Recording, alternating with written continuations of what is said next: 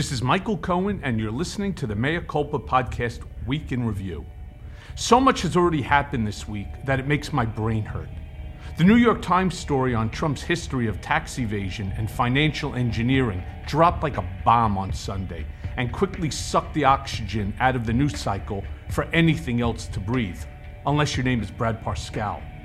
For Brad, his troubles are just beginning.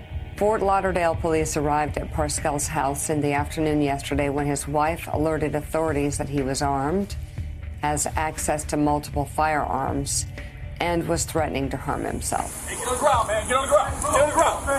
Get on the ground, man. Oh, easy. Get on the ground. What did I say? I didn't do anything. I didn't do anything. I didn't do anything. Stay down. Put your hands behind back. Put your hands behind. I guarantee you that he received a target letter from the federal government. And let me tell you, getting that letter means your life is about to get turned upside down. But in the case of Parscale, we're seeing the chickens come home to roost in a major way. There's also the report from the UK investigation into Cambridge Analytica that Parscale and his team weaponized Facebook to deliberately suppress African American voter turnout. Now, this is not Trump country, but four years ago, tens of thousands of normally Democratic supporting black voters just didn't turn out for Hillary Clinton. And now we can reveal for the first time that many of them had been identified and targeted by the Trump campaign and its supporters. Their aim? Not to win their votes, it seems, but to get them to stay at home on election day. Now back to the Bombshell Times report. Could this finally be the beginning of the end? Will the entire house of cards soon crumble and fall? For many of us, the mere sight of the Teflon Don preening in front of the cameras like some Cheeto dusted cartoon villain would be comical if the consequences weren't so dire. Instead, the mere sight of him on our screens, along with the sound of his brain voice spewing lies and hate, is enough to send even the kindest of us into paroxysms of rage. Yes, I'm the Frankenstein that helped create the monster, so I'm aware of the blatant hypocrisy of my pronouncements. But I don't care. Where I was once blind, now I can see, and the sight of Donald J. Trump makes me sick to my very core. Yet this week, I sensed that the worm was turning. The New York Times bombshell report on Trump's taxes has cracked the facade, revealing that the emperor has no clothes and the receipts to prove it. I'm not going to rehash the substance of the story here. Rather, here are some highlights from the cable news frenzy that ensued after the Times dropped its story. All right, well, the New York Times yesterday began publishing that series of reports that examine 20 years worth of the president's tax returns, revealing financial losses in the millions. Trump has over $420 million in outstanding loans that are coming due. Trump fraudulently inflated the value of his properties in order to receive favorable terms from lenders, only then to underreport their value for tax purposes. Instead, I'll walk you through what this all means for Donald J. Trump, and more importantly, how this all feels for Donald J. Trump. Let's not underestimate the importance of Donald Trump's feelings. This country is run to a degree by his tantrums, and despite his claims to have the world's thickest skin, I know that to be a lie. The man is a gigantic baby. So the Times piece, by striking at the very core of his sense of self, will have sent him into an existential rage. And that is something terrible to witness.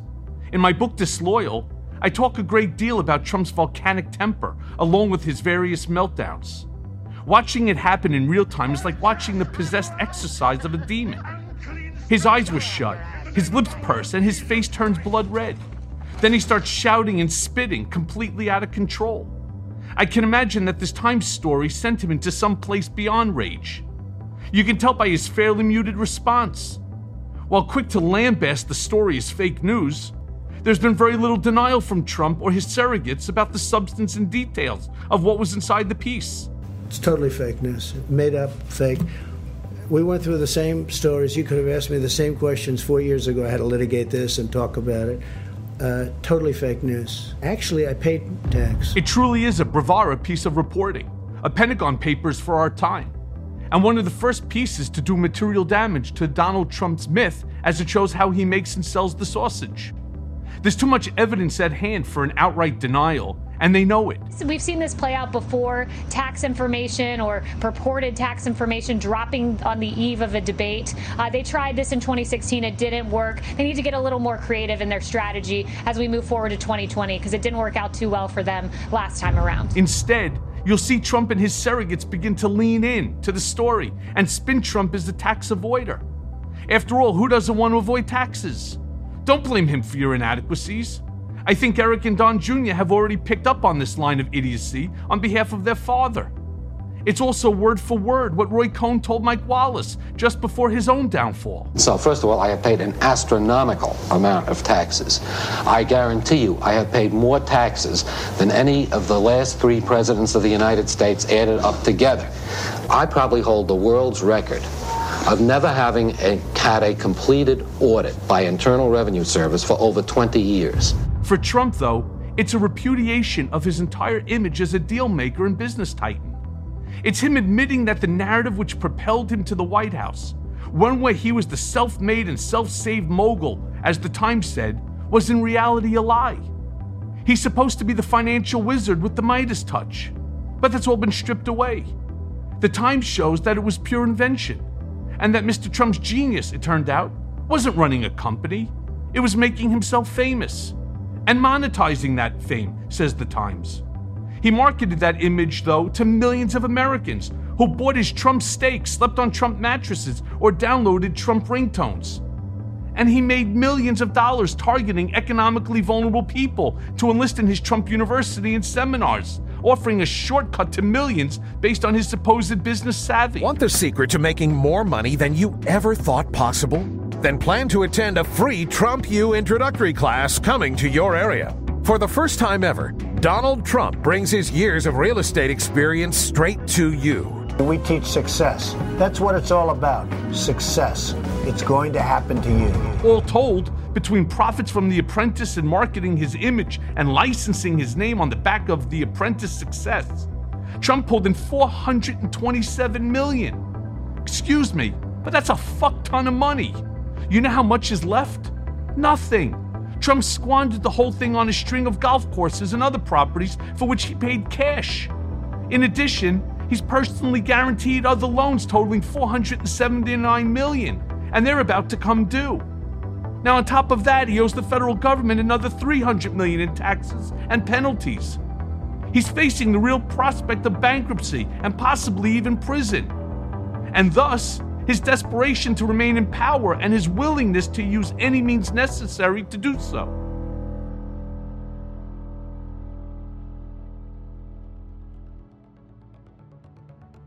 Let's go now to Forbes magazine investigative journalist Dan Alexander, author of White House Inc., who long before the New York Times cracked Donald Trump's tax returns was probing the myriad of conflicting interests and criminality that had defined his term in office. He's currently a senior editor at Forbes, covering Donald Trump exclusively for the magazine, and is in charge, twice yearly, of estimating the president's wealth for the magazine's iconic list of America's wealthiest individuals. His book is a landmark investigative expose that details President Trump's efforts to make money off of politics, taking us inside his exclusive clubs, luxury hotels, overseas partnerships, commercial properties, and personal mansions. Alexander tracks hundreds of millions of dollars flowing freely between big businesses and President Trump. He explains in plain language how Trump tried to translate power into profit from the 2016 campaign to the ramp up of the 2020 campaign. So, big picture, what does the New York Times piece for Sunday do to the larger Trump narrative? I thought that the most revealing thing about the story was when you know what the operating profit is of these businesses, because it's filed in SEC documents and with local tax authorities and from Trump's partners, and you compare those numbers to the numbers that he's listing as his taxable income on the returns, uh, the discrepancy is amazing and large. And the reporting of how they got there, how you turn a business that's worth something that does throw off cash and make it look like it's just hemorrhaging money uh, showing almost no profits or huge losses in some years, for the financial trickery to get there was pretty stunning to see up close. The Times speaks of $472 million in outstanding loans that are to come due in the next few years. Trump's full amount of debt is much, much higher than that. He owes over a billion dollars to creditors. And this isn't conjecture. We have all of it documented. You know, just on his two most valuable properties, 1290 Avenue of the Americas and 555 California Street, where he owns a 30% interest in each of them. And that, that 30% interest is worth more than anything else in his portfolio. If you just look at those two properties, which he owns in, part- in partnership with Vornado, which is publicly traded, and so they list the amount of debt on those buildings in their regular quarterly filings. His 30% chunk of that alone is $448 million. And then you add on things like the, the mortgage in Washington, D.C., which was an $170 million note. You add on two mortgages in Doral, which add up to $125 million. You add on the $100 million loan against Trump Tower. The numbers get very big very quickly, and ultimately it comes to more than a billion dollars. Who does he owe this money to? And how does it add to the necessity that he remains in office? There are some additional questions if he is in office, you know, and you have to refinance and take out a massive loan from a large bank, you know, that poses uh, new conflicts concerns. And same with if you're selling properties, you know, for hundreds of millions of dollars, that also causes new conflicts concerns. Who are the banks who are willing to do this? Why are they willing to do this? What interests do they have before the administration? And then on the sales side, who are the people who are interested in putting hundreds of millions of dollars of cash into the Trump empire to help him out at a desperate time? And if you add all of that picture together, sure, there's a lot of pressure, regardless of whether you're in office or not. In fact, in some ways, being in office might add to some of the pressure, or at least certainly the conflicts. You know, Trump admitted uh, in a radio interview that he has a huge conflict of interest in Turkey. And uh, so he's on the record saying that before he becomes president.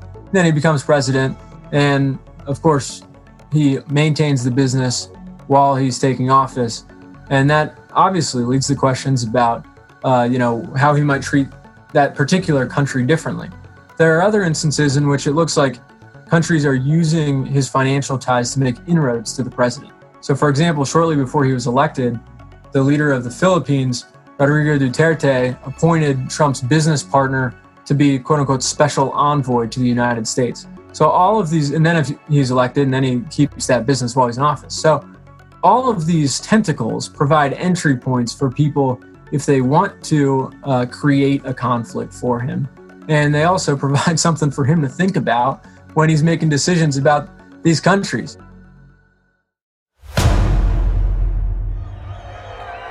And now for the main event. Last night's debate wasn't quite the bruising Ali Frazier main event I was anticipating. It was more like something from WrestleMania. The hostile takeover of Donald Trump on Vince McMahon! With Trump's own brand of toxic MAGA masculinity distilled into 90 minutes of lies, gaslighting, and grievance. I'm not going to answer the question Why because would you answer that because question? the You question put a is lot of the new question Supreme is Court justice, the radical question- left. Will you shut is up, on, man? Listen, who is on your list, Joe? As is his wont, Trump mostly controlled the evening, leaving Biden with long stretches of time where he said nothing at all. But that doesn't mean Trump won the night. It just meant that he was once again the loudest voice in the room. Much of the evening was marked with his shouting over Vice President Biden and steamrolling Chris Wallace while attempting to muddy the waters on his record. Wait a minute. You get the final word, Mr. Well, it's hard to get any word in with this clown. Excuse me. This. Hey, hey this let me person. just say, to you, No, no, no. I'm Mr. President. What was evident, though, and made for a truly electric evening, was that the two men truly did not like one another. Granted, Trump likes no one other than himself, so that's not unusual. But Biden's contempt and disgust for the president was palpable from the moment he spoke. You're by the, the way, worst you president vice- America has ever had. hey, Come Joe, on. me- Biden may not have controlled the evening, but I do believe he was able to speak from his heart to the American voters and to show the difference between the two candidates. People may not love Joe Biden, he's no Barack Obama, but he knows that and quoted his father, reminding voters to not compare me to the Almighty, compare me to the alternative. In the end, though, CNN's Jake Tapper summed up the evening best by saying the following. That was a hot mess inside a dumpster fire, inside a train wreck. An unhinged and fast talking ABC News hit by Don Jr. prior to the debate caused Twitter to erupt once again with accusation that he was high on cocaine, with Raw Story's David Edwards writing, How much coke did Don Jr. snort? Let's go to the tape on that one and listen. You know, I'm not so worried about the two hours of a debate or a 90 minute debate. I'm worried about the other 22 hours of the day where Joe seems to struggle, where he's on a teleprompter. I mean, he hasn't had to campaign the same way. I mean, I know people, honestly, George, running for first grade class president that have spent more time campaigning than Joe Biden has for president of the United This States. This comes on the heels of his much mocked RNC speech, where it appeared that he and his girlfriend, Kimberly Guilfoyle, had hit the bag together in the green room. Ladies and gentlemen, leaders and fighters for freedom and liberty, the best is yet to come. I started doing this trending thing, uh, Donald Trump Jr.'s on cocaine and all that. I said, I no, can't no, no. answer to the affirmative on either. But Don, just go hunting. Your father's never going to love you no matter how much you lie for him. Now for Chris Wallace. The man was as terrible as everyone predicted. Trump simply pummeled Wallace, who lost control of the proceedings almost from the get go. Part of Obamacare. Sir, Chris, you're that was the debating him, worst not part of me. Obama. Let me ask my question. Well, I'll, Compare his performance to Megyn Kelly's four years prior, and there's no contest. Now, granted, there really is no controlling Donald Trump, and he was intent on being as disruptive as possible. Uh, That's the end of the Shouldn't segment. We're, taken the mov- we're moving on. He didn't take them. well, Vice it's a very- President- Chris, ex- no, I- can I be honest? It's a very important Try to be honest. No, I- he I- stood I- up. No, I- I- the answer to the question is no. Ukraine. No, I, sir. With a billion Sir, dollars, if you don't that get rid of is the If you're- press. you know what? You're wait, not stop. You're true. tape You're- doing it. You're going to You're on have tape. True. gentlemen. Let me make this crystal clear. Chris Wallace sucks. Did he not know who he was dealing with? You don't let Donald Trump run the table. You give the gorilla an inch and he shits all over the cage. The man needs to be replaced. Maybe we should bring back Megyn Kelly, who famously controlled the Donald four years prior. She drove him insane, and I was tasked with cleaning up his erratic behavior. Here's a recording of my exchange with then Vice President of Fox News, Bill Shine. that, he's not going to get something he wanted, and then we're no, we're just over. Um, you know, i- i- if he could, if he could drop this apology thing, and then somebody says to him later on, well, are they what are they going to apologize? And and then he could say, well, listen, I said that, but look, you know, I'm not going to force them to do it. It'd be nice if they did, but but I doubt they're going to. which is why I wanted to speak with you this morning um, and to go over what we had spoken about over the weekend, which is putting together a a format for the, that the two of them are supposed to be able to live with right? And that that's what I was expecting to do, you know, this morning. I mean, I got in the office at about 7:40 this morning. Yeah. Um, you know, and I put down a whole bunch of thoughts on paper. And you know, after speaking with um, with Roger over the weekend, uh, I was under the impression that we were um, kind of in the same. Uh, what do you call? it? We were in the same We're going in the direction. I totally Right. agree with you. and you know this and, and again it- with no disrespect to you know to peter um, you know it, it's i'm a lawyer you're a lawyer right? And actually, I'm not a lawyer. I'm a scummy TV producer. oh well i'm sorry to hear that. Um, yeah I, I thought everybody were lawyers today. You know um, my my thought was we were gonna work this out um, in order to rebuild a friendship a 30 plus year friendship between the two of them and that this thing doesn't go nuke. Um, you know, and that's why I just thought it was so important for the two of us to sit down. And if you saw some of the notes that I made, you'd understand that I'm on the same page that you are as a journalist. She clearly cannot come out with a formal apology, right? Um, that that would that wouldn't be advantageous to you know to her career, right? Um, but there are ways to talk around it. Um, you could certainly acknowledge that maybe the timing of the question may not have been great. Um, maybe there was a different way that it could have been posed, but you know, she'll acknowledge it was a it's a fair question to ask. Which one of your sycophantic assholes is going to clean up your mess this time, Mr. President? Biden still managed to get in some choice shots on Trump when in reference to his dodging of taxes in the New York Times article, with Biden finally shouting over Trump, You're the worst president we've had. You're the, worst president America has ever had. hey, Come Joe, on. me- And in the evening's best blow, Biden unleashed a haymaker in regards to his reverence for Vladimir Putin, which seemed to land hard. He's Putin's puppy. He still refuses to even say anything to Putin about the bounty on the heads of American soldiers. This predictably caused Trump to lose his cool and unleash the slime. In the most telling portion of the evening, Trump refused to denounce white supremacy and instead blew his racist dog whistle. Right Proud Boys, stand back and stand by. Did we just witness the president deliver a call to action to his racist supporters? Instead, Trump retreated to his favorite boogeyman, Antifa. But Biden was quick to counter that Antifa was more of an idea than some radical vanguard set on destroying the suburbs. All of this was on the heels of terrifying report from the FBI on the growth of white supremacist terror groups infiltrating law enforcement and poised to strike communities of color in the run up to the election. The debates were supposedly a chance for Trump to change the dynamic of the race and make his case to the American voters on why they should overlook his gross inadequacies as a leader and grant him four more years. The best case he could make was a babbling reminder to his base about judges. By the end of this term, 300 judges. It's a record. And perhaps my favorite of all, his dubious claim that he brought back football. I'm the one that brought back football. By the way, I brought back Big Ten football. It was me, and it- I'm very happy to do it. What happened here was a stark reminder of the choice we had to make on November 3rd. Trump, though, in his willingness to shamelessly lie and cajole, was breathtaking to watch in action. He's like some new species of post literate hominid where the words that come out of his mouth are not coming from his speech center, but directly from his id, bypassing that which governs truth or rational thought. Rather, the Trump brain is a sewer of grievance, anger, and racial invective.